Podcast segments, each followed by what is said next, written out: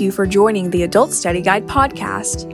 This quarter, we are studying the first 14 chapters of the book of Acts in a study entitled The Power of the Holy Spirit Through the Churches. During this study, we will observe how the Holy Spirit worked through the churches in Jerusalem to spread the gospel of Jesus Christ to the world. So, grab your copy of the Winter 2022 through 23 Adult Study Guide and your Bible and follow along.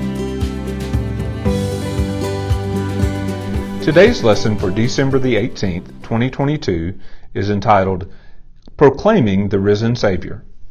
It comes from Acts chapter 3, verses 1 through 11. The key verse is, Repent therefore and be converted, that your sins may be blotted out, when the time of refreshing shall come from the presence of the Lord. Acts chapter 3, verse 19. The application, the student will observe that proclaiming the gospel is necessary before lives can be changed. Seeking the context. The Jerusalem church met daily for worship, teaching, and witnessing at the temple. They shared meals and prayed together in each other's homes. This church was dedicated to the apostles' doctrine and one another in fellowship.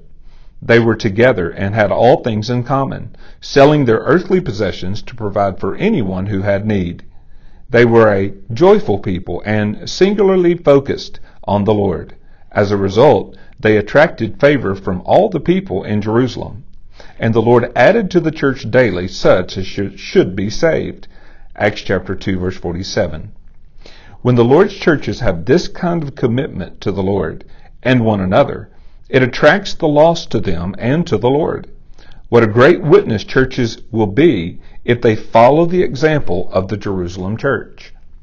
Our lesson text for today records two important events in the history of the Jerusalem church the healing of the lame man at the beautiful gate of the temple, Acts chapter 3 verses 1 through 11, and Peter's second sermon recorded in Acts explaining how this man was healed, verses 12 through 26.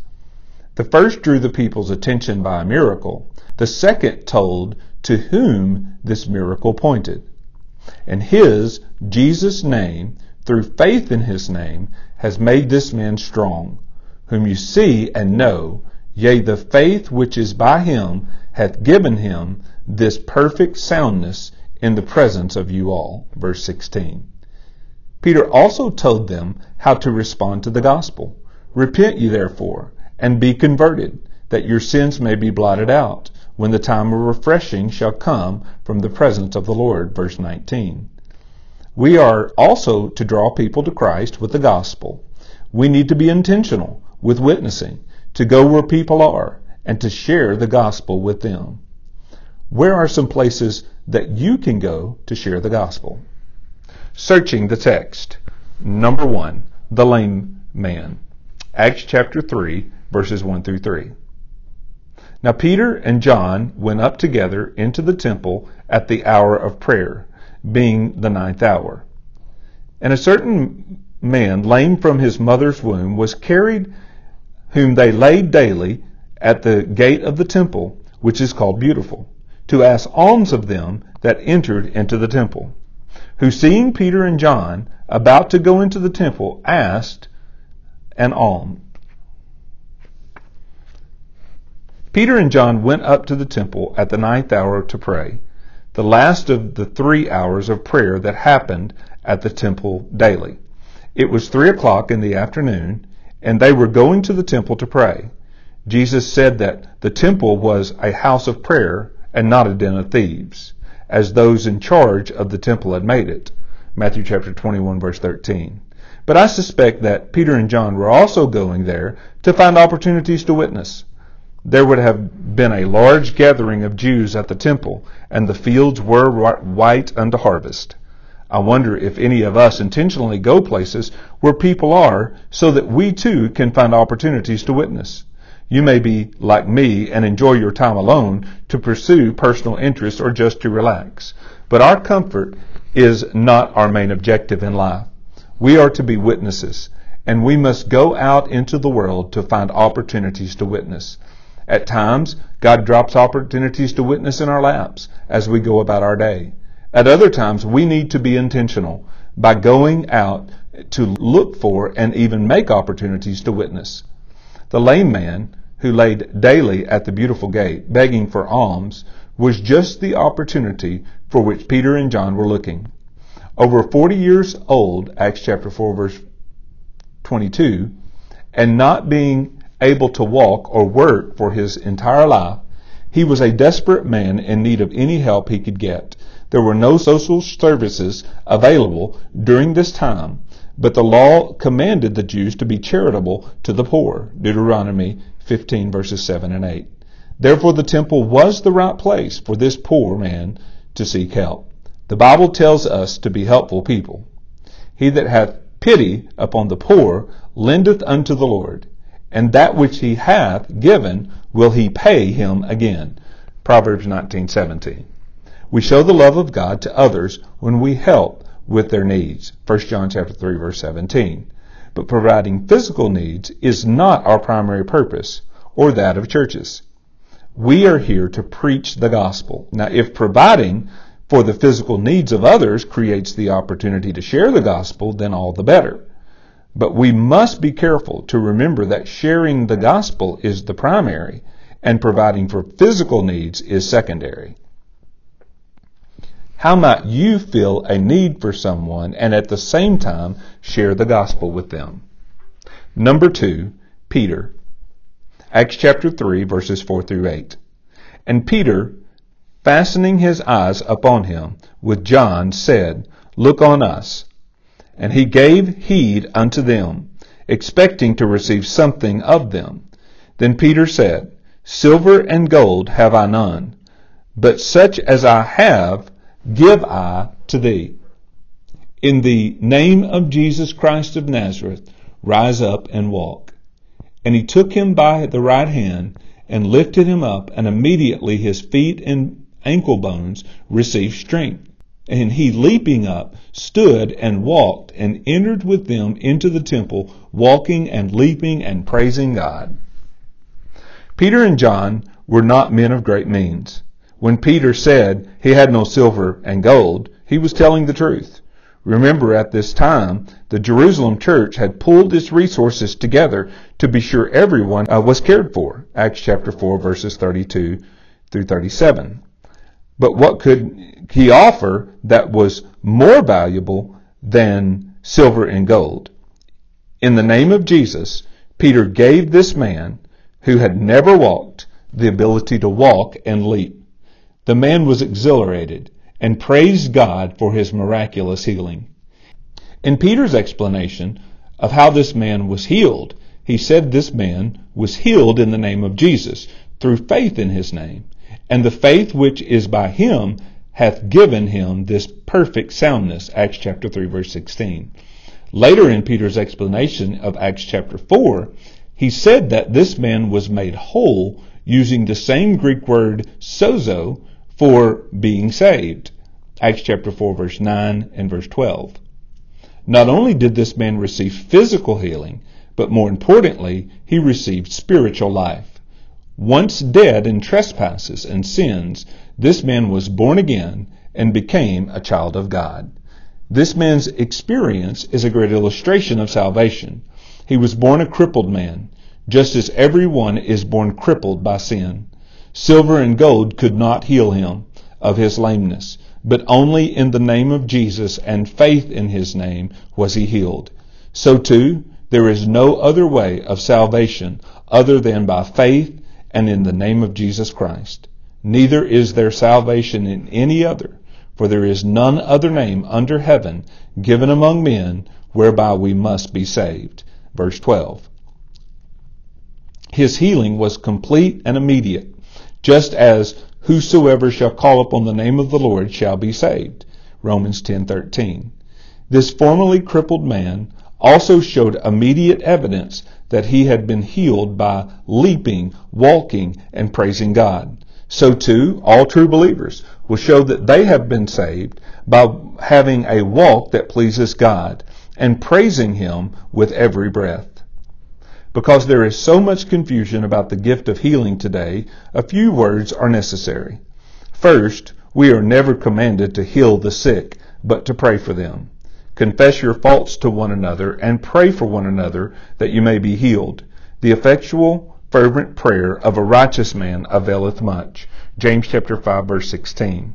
See also verses 14 and 15. The power we have to promote the healing of the sick is prayer. The miraculous gift of healing was fulfilled and ceased at the end of the apostolic age.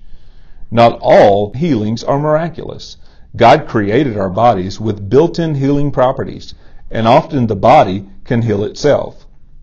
We are also the beneficiaries of the best medical care that has ever existed. Treatment that cures a sickness or disease does not constitute a miracle. Today there are also several false faith healers. Their so-called healings are deceptive or of the devil.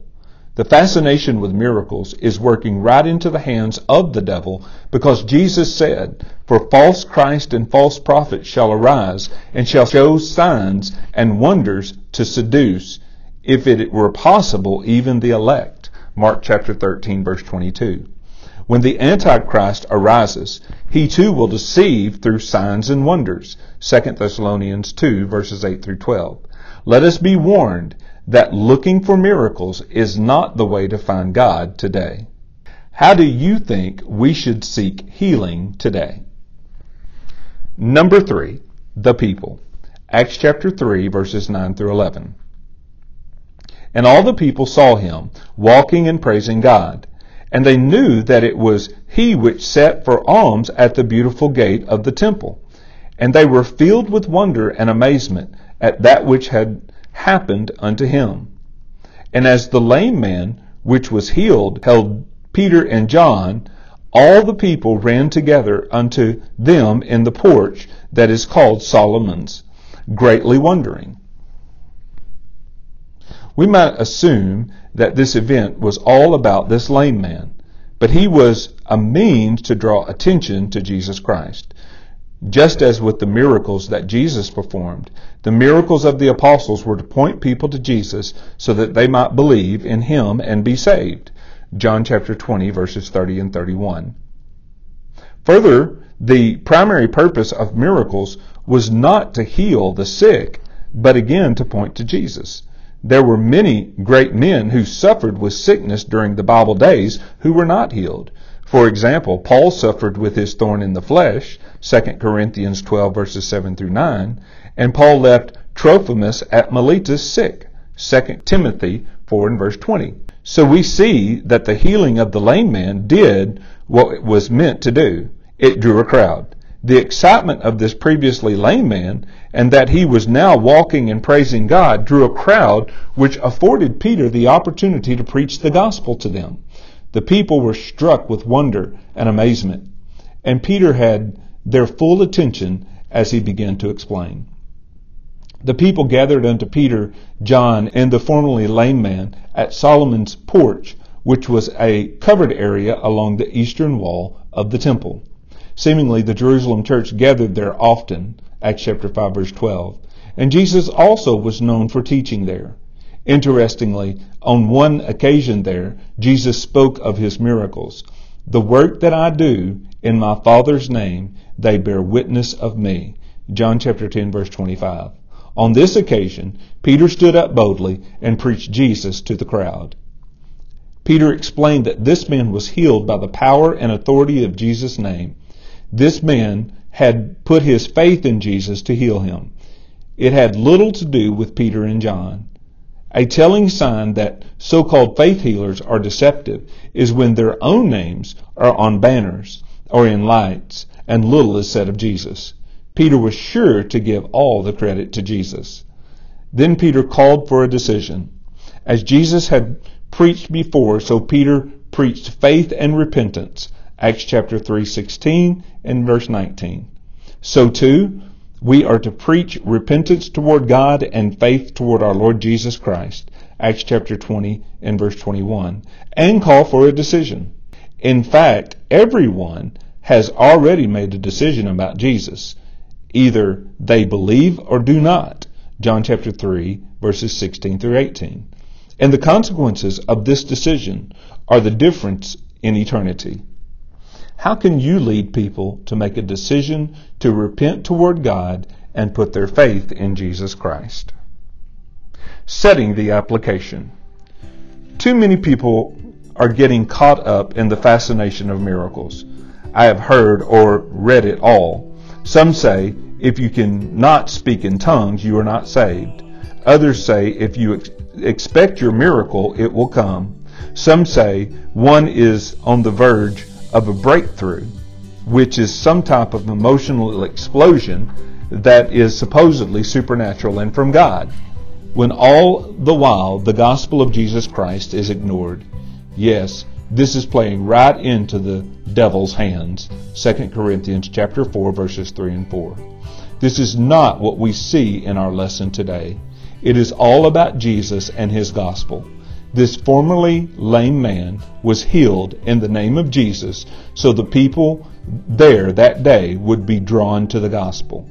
We need to be less interested in the fascinating and more interested in sharing the gospel.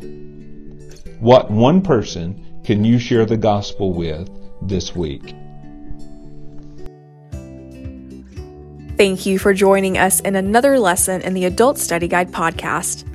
We look forward to studying with you again next week as we continue going through Acts 1 through 14, observing the power of the Holy Spirit through the churches. Until then, join us daily for our daily devotionals at www.bogardpress.org.